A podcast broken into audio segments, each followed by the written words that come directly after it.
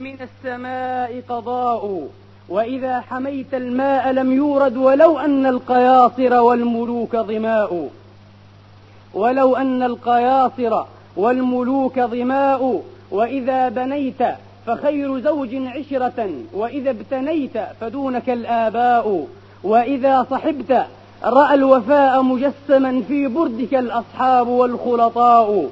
وإذا أخذت العهد أو أعطيته فجميع عهدك ذمة ووفاء. وإذا مشيت إلى العدا فغضنفر وإذا جريت فإنك النكباء. وتمد حلمك للسفيه مداريا حتى يضيق بعرضك السفهاء. في كل نفس من سطاك مهابة. ولكل نفس في, في نداك رجاء. في كل نفس من سطاك مهابة. ولكل نفس في نداك رجاء. صلى الله تعالى عليه. صلاة لباسها الدوام وشعارها اللزام. وسلم عليه تسليما نفحه الرند ونشره الخزام.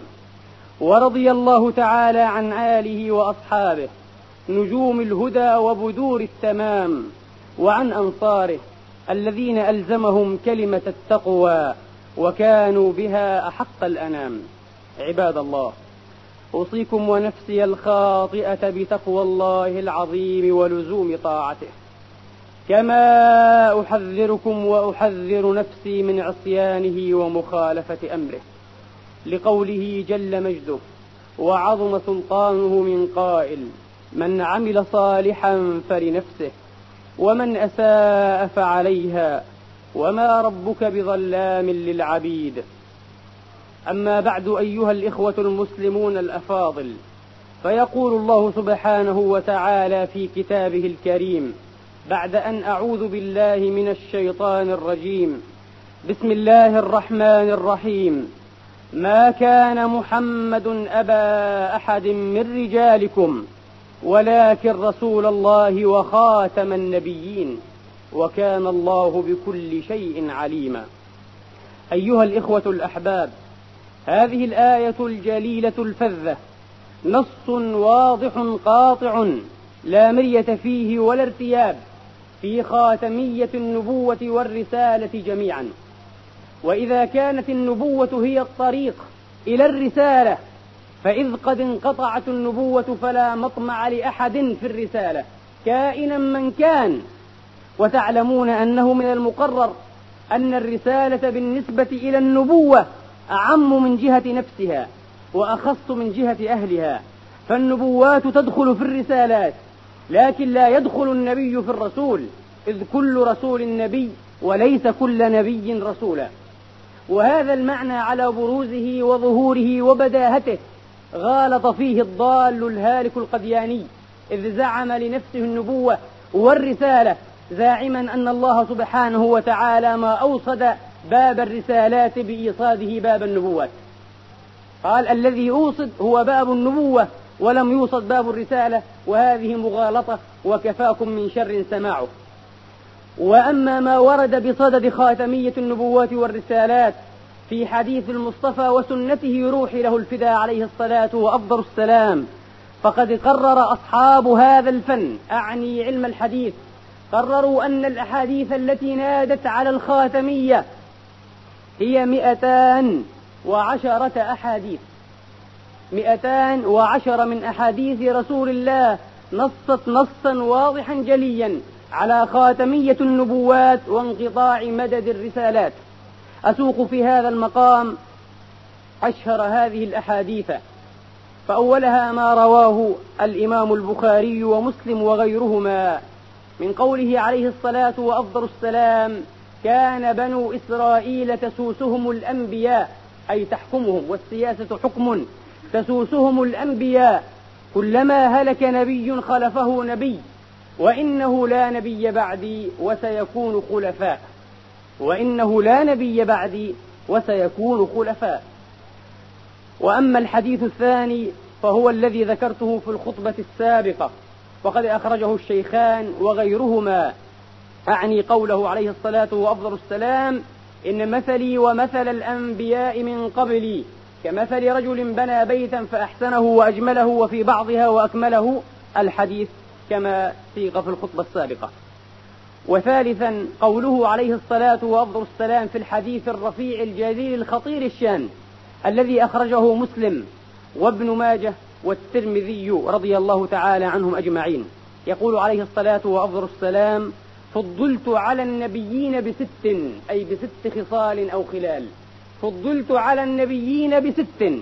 أعطيت جوامع الكلم ونصرت بالرعب وأحلت لي الغنائم وجعلت لي الأرض مسجدا وطهورا.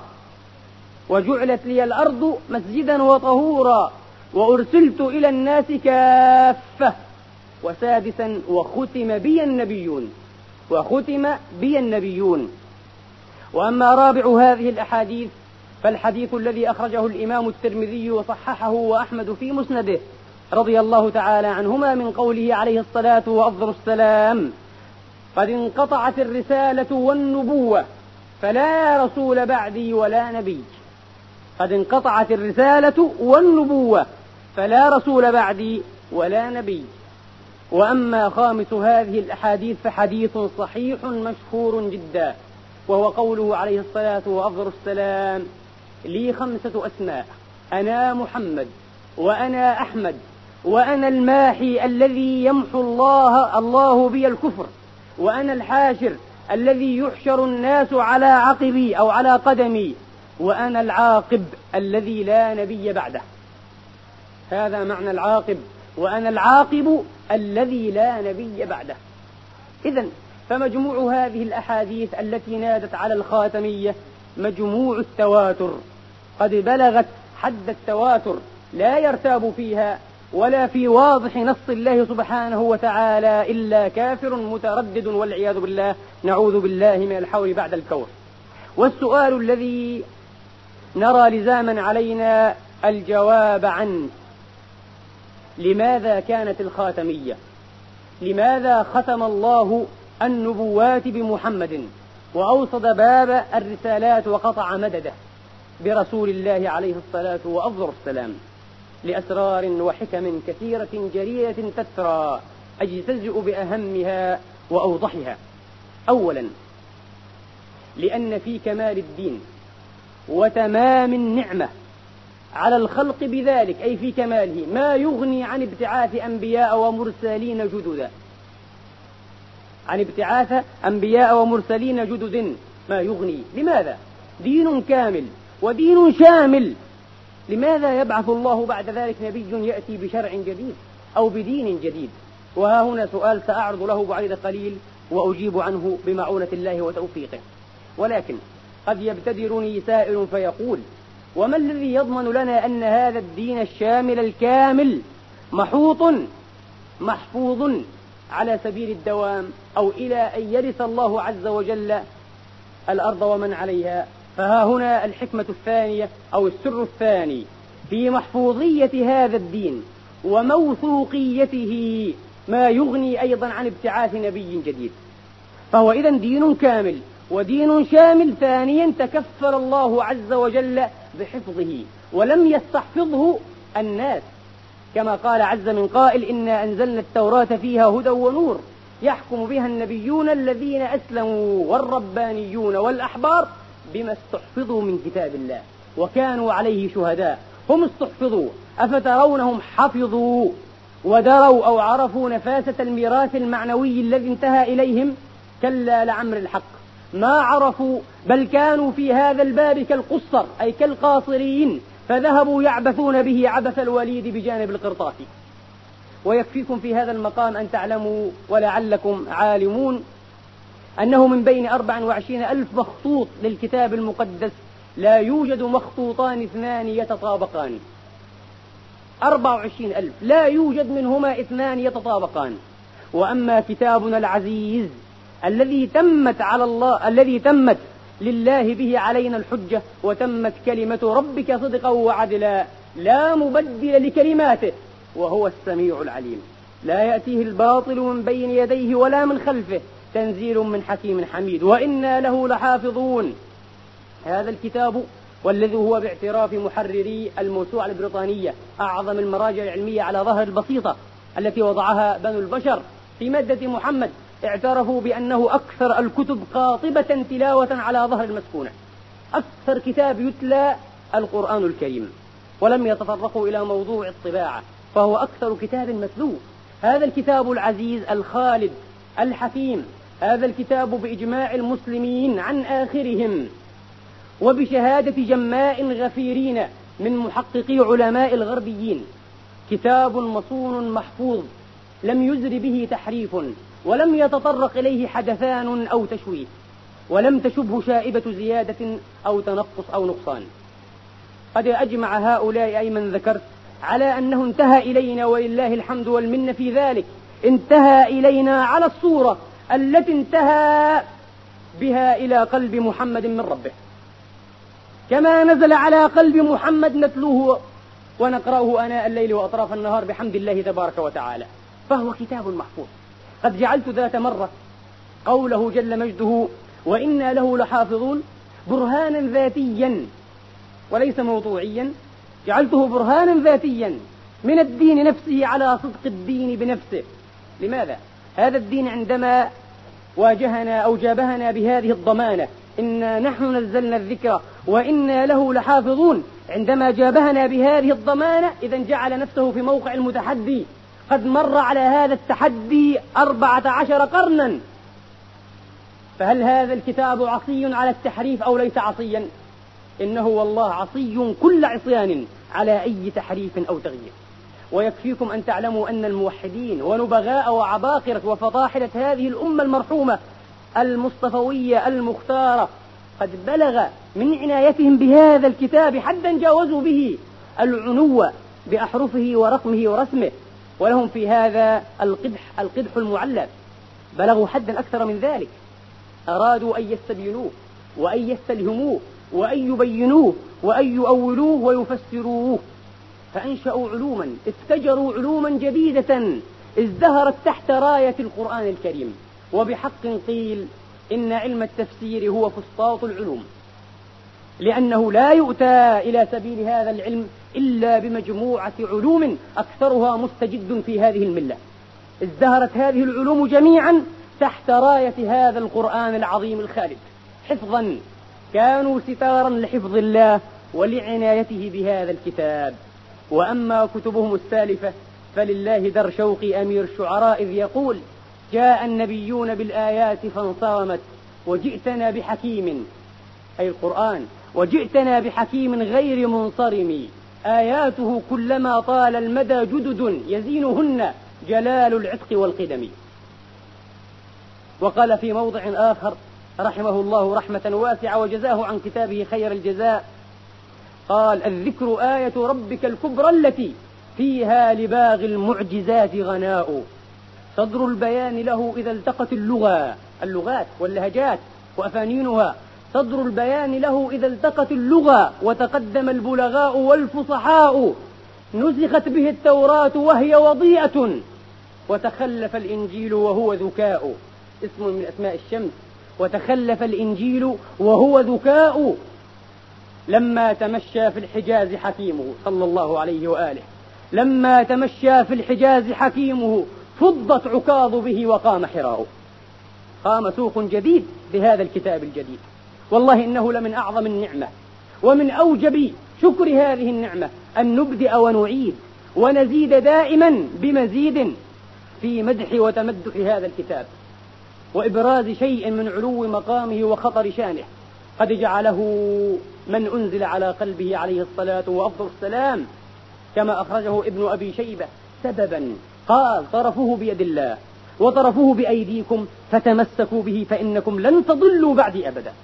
ما إن تمسكتم بهذا السبب. أعظم فخر لهذه الأمة والله. تركت فيكم ما إن تمسكتم به. لن تضلوا بعدي أبدا. كتاب الله وسنتي. كتاب الله وسنتي. أيها الإخوة الأحباب وإذا كان الله سبحانه وتعالى قد قال في كتابه هو الذي بعث في الأميين رسولا منهم. لماذا؟ يتلو عليهم آياته أي آيات الله. وما أرسلنا من قبلك إلا رجالا نوحي إليهم. فاسألوا أهل الذكر إن كنتم لا تعلمون. بماذا أرسلتهم يا الله؟ بالبينات والزبر أي بالكتب المزبورة أي المرقومة المكتوبة. وأنزلنا إليك الذكر لتبين للناس ما نزل إليهم ولعلهم يتفكرون. فكأن هذه الغاية وكأن هذا المقصد هو المقصد الأسمى والأول من ابتعاث الأنبياء وإرسال المرسلين. إذا كان الأمر على هذه الشاكلة فإذا إن حياة أي نبي بحياة كتابه بحياة وحيه بحياة منهجه ورسالته فهل القرآن الكريم حي إلى الآن أو ليس حيا؟ إنه كتاب حي. حياته من حياة منزله فهو كلم الله العلوي الأزلي الممجد. فالقرآن حي. إذا نحن أيضا في أنوار أو في نهار هذا القرآن الموصول في غنى من دوام حياة رسول الله بين أيدينا لأنه بحياة القرآن حي هو أيضا عليه الصلاة وأفضل السلام. هذه الحكمة. وأما ثالثا السر أو الحكمة الثالثة. يا إخواني تعلمون أن الله سبحانه وتعالى قد جعل محمدا كما وصف سابقا جعله المثال الأكمل والنسخة الجامعة. والأسوة الأكرم وجعله خلاصة الخلاصة ولباب اللباب وخير خلقه في كل باب. هذا النبي عليه الصلاة وأفضل السلام لو اقتضت حكمة الله سبحانه وتعالى وما فعلت أن تبتعث في أثره أو في إثره نبيا جديدا. نبيا جديدا. لكان في ابتعاث هذا النبي الجديد لفت لهذه الأمة عن كمال المتابعة وعن كمال الاقتداء والائتساء بهذا النبي. سواء أرادت الأمة أو لم ترد. أراد هذا النبي الجديد أو لم يرد. برهان هذا القول ما لمسناه ورأيناه بأنفسنا في حال طوائف ذهبوا أبعد المذاهب في تقديس أئمتهم وفي الهيام بهم وفي حمل جميع ما قالوه محمل التشريع. لمسنا هذا في صلتهم الرقيقة وفي حبلهم المبتوت الواهي مع رسول الله عليه الصلاة وأفضل السلام. ولا أريد أن أحدد. وأذكر طائفة من هذه الطوائف تكن لأهل السنة والجماعة أعظم وأبعد وأعمق الحقد والبغض والاحتقار حتى لا يسموننا بالعامة. وأما هم فخاصة. كأنهم أحباء الله من دون الموحدين جميعا. إلا أنهم في باب السير والشمائل عالة على أهل السنة والجماعة لأنهم لم يستهاموا برسول الله. على حين استهاموا بأئمتهم وأما كتاباتهم وتزبيراتهم وتحبيراتهم في ما يخص أئمتهم فأكثر من أن تذكر وأشهر من أن تحصر. كثيرة جدا. لكن في باب السيرة والشمائل هم عالة وحميلة علينا. عالة وحميلة على كتاب ومصنفي أهل السنة والجماعة. إذا لأن محمدا هو المثال الكامل والنسخة الجامعة والأسوة الأكرم كان لابد أن تنقطع النبوة عنده لأنه لا أعظم منه ولا أكمل ولا أمثل في كل باب عليه الصلاة وأفضل السلام. وأما رابعا تعلمون أن الله سبحانه وتعالى قد ابتعث أنبياء بشرائع جديدة. فهؤلاء قرر علماؤنا أن نبواتهم تشريعية.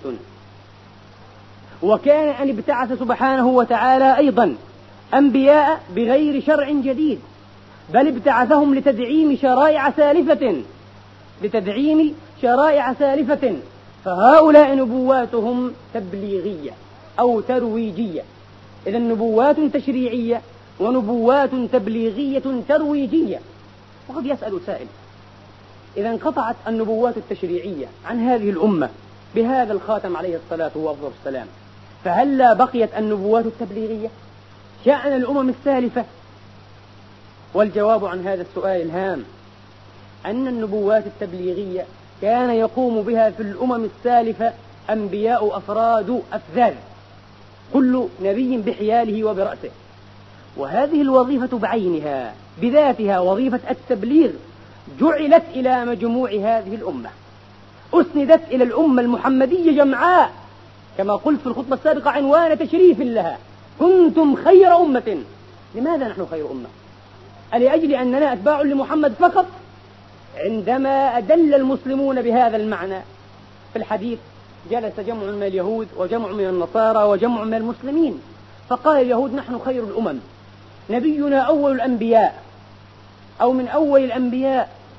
وكتابنا أقدم الكتب أين موجودة فقال النصارى قولا شبيها فقال المسلمون ونحن خير الأمم أو بل نحن خير الأمم. كتابنا آخر الكتب وأجمعها ومهيمن على ما سبق منها ونبينا خاتم الأنبياء والمرسلين. ألهذا المعنى أنتم خير الأمم؟ كلا. فماذا كان رد الله سبحانه وتعالى أو فصله في هذه القضية؟ في هذا الاختصام أنزل سبحانه وتعالى ليس بأمانيكم ولا أماني أهل الكتاب. من يعمل سوءا يجز به. من يعمل سوءا يجز به. فالأمر ليس بالتمني. لا لأننا تبع لمحمد وحسب لا. إنما كنتم خير أمة أخرجت للناس تأمرون بالمعروف وتنهون عن المنكر وتؤمنون بالله. نحن شاركنا الأمم السالفة أو الصالحين منهم على أضعف الإيمان في الإيمان بالله. إذا بماذا امتزنا منهم؟ امتزنا بقيامنا بوظيفة التربية والتزكية بوظيفة الحسبة على الناس جميعا الوصاية على البشرية جمعاء وتكون شهداء على الناس على كل الناس والألف واللام هنا للاستغراق للجنس نعم إذا هذه هي الضمانة الوحيدة لنكون خير الأمم. وفي حديث الإمام الطبراني من سره أن يكون من هذه الأمة أي من خير أمة أخرجت للناس فليؤدي شرط الله فيها. وهكذا قضى رسول الله عليه الصلاة وأفضل السلام بعد أن أدى الذي عليه من أمانة ربه وبعد أن جاهد في الله جل مجده حق جهاده ترك من خلفه أو من ورائه أمة ينفون عن هذا الدين تحريف الغالين وانتحال المبطلين وتأويل الجاهلين. كلفوا مهمة الدعوة إلى هذا الدين وحياطته وحراسته وتسييجه. من أي تحريف أو تزيد. وكانوا أهل تربية بحق وأهل تزكية وهم خير الأمم. أنتم موفون سبعين أمة أنتم أكرمها على الله سبحانه وتعالى. لأجل هذه المعاني لأجل هذه المعاني. إذا ففي قيام الأمة بهذه الوظائف مجتمعة غناء عن تجديد النبوات التبليغية. غناء عن تجديد النبوات التبليغية. والله سبحانه وتعالى أعلم. أقول هذا القول وأستغفر الله لي ولكم. فاستغفروه إنه غفور تواب رحيم.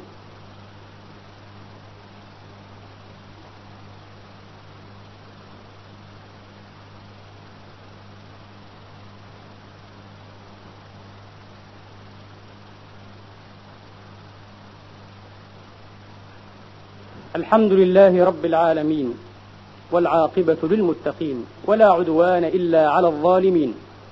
وأشهد أن لا إله إلا الله الملك الحق المبين وأشهد أن سيدنا وعظيمنا ونبينا محمدا عبده ورسوله الصادق الوعد الأمين صلى الله تعالى عليه وعلى آله الطيبين وصحابته المنتجبين وأتباعهم بإحسان إلى يوم الدين. أيها الإخوة وأريد أن أختم الكلام في هذا المقام بكلمة لشاعر الإسلام الفيلسوف الكبير محمد إقبال. رحمه الله تعالى. كلمة لها اعتلاق بمسألة اليوم مسألة الخاتمية. يقول في كتابه تجديد الفكر الديني في الإسلام وهو أجود ما كتب وأشهر ما كتب. يقول إن النبوة لتبلغ في الإسلام كمالها الأخير في إدراكها أي عند إدراكها في إدراكها الحاجة إلى إنهاء النبوة أي إلى انتهاء وخاتمية النبوة. لماذا؟ لأن الله سبحانه وتعالى حسبما فهمنا من كلامه ومن سنة مصطفى عليه الصلاة وأفضل السلام يجعل من البعيد جدا أن تظل هذه البشرية أن تظل هذه البشرية تقود أو تقاد عفوا من مقود تقاد من مقود. فعلى الإنسان أن يتحصل على العلم بمسائل كثيرة من أخصها العلم بنفسه عن طريق وسائله هو وإن في إبطال الإسلام للكهانة وللرهبنة ولوراثة الملك وفي مناشدة القرآن الكريم العقل الإنساني والجهد البشري أن يظل متفتحا على آفاق الوجود وتعليمه أي إن تعليم القرآن للإنسان وتعليمه أن يستمد المعرفة من مصادرها النقلية والعقلية ومن أخبار الأمم السالفة ما يغني أي كل أولئك ما يغني عن بعثة نبي جديد. ما يغني عن بعثة نبي جديد. هذا المعنى الذي يشير إليه أكثر علمائنا ومفكرين بقولهم إن الله سبحانه وتعالى قد أو قد جعل نهاية النبوة وخاتميتها علامة منصوبة على بلوغ الأمم كل الأمم وبالذات هذه الأمة أمة الإجابة. على بلوغ الأمم أي أمة الدعوة وأمة الإجابة سن الرشد والاستواء العقلي. وأنتم تعلمون يا أحبابي أنه قد نشط الفاتحون الأولون من صادقي المسلمين ومجاهديهم. وبما طوف أيضا المطوفون منهم في الأقطار والأمصار لغرض الاتجار أو غيره قد نشطوا نشاطا في حمل هذه الدعوة وفي بثها في الأنحاء وفي جنبات هذه الأرض. نشاطا لم يؤحد له مثيل. ثم لما تقدم الزمان بالإنسان وجاب هذا العقل آفاق الوجود وافتجر وابتكر وسائل جديدة في عالم المواصلات والاتصالات صارت الأرض قرية صغيرة. قرب ما تباعد منها. قرب ما تباعد منها. انضم أعطافها والتم أطرافها. وإذا بها كالقرية الصغيرة يتجاور قطانها ويتحاور سكانها. كأنهم في محلة واحدة. فكان من كل أولئكم تصديق لنبوءة المصطفى عليه الصلاة وأفضل السلام ليبلغن هذا الدين ما بلغ الليل والنهار. ليبلغن هذا الدين ما بلغ الليل والنهار. والله لو أن المسلمين قاموا ويقومون أو لا زالوا يقومون بوظيفة الدعوة كما أمر الله وأرشد سبحانه وتعالى. لو تم هذا الأمر لما بقي لأحد على الله حجة ولا عنده معذرة. لكن نحن المقصرون نسأل الله عز وجل أن يتغمدنا بعفوه وأن يصفح عنا وأن يتجاوز عن تقصيرنا. اللهم تقبل عنا أحسن ما عملنا وتجاوز عن سيئاتنا في أصحاب الجنة. وعد الصدق الذي كانوا يوعدون. اجعلنا اللهم هداة مهديين غير ضالين ولا مضلين. سلما لأوليائك وعدوا لأعدائك. نحب بحبك من أحبك. ونعادي بعداوتك من خالفك. اللهم إنا نسألك الهدى والتقى والعفاف والغنى. اللهم حقق بالزيادة آمالنا واقرن بالعافية غدونا وآصالنا واختم بالسعادة آجالنا.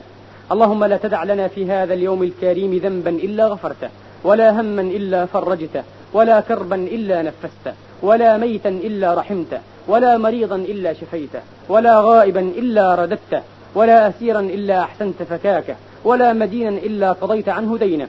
ولا حاجة لنا فيها صلاح ولك فيها رضا من حوائج الدنيا والآخرة. إلا أعنت على قضائها وتيسيرها بلطفك ومنك. اللهم إنا نسألك ونبتهل إليك بالدعاء والضراعة. أن تنصر الإسلام والمسلمين. وأن تعلي, تعلي بفضلك كلمتي الحق والدين. اللهم انصر من نصر الموحدين. واخذل من خذل المسلمين. ربنا اغفر لنا ولوالدينا. وارحمهم كما ربونا صغارا. اجزهم بالإحسان إحسانا. وبالسيئات غفرانا واغفر اللهم للمسلمين والمسلمات المؤمنين والمؤمنات الأحياء منهم والأموات بفضلك ورحمتك إنك سميع قريب مجيب الدعوات. عباد الله إن الله يأمر بالعدل والإحسان وإيتاء ذي القربى وينهى عن الفحشاء والمنكر والبغي.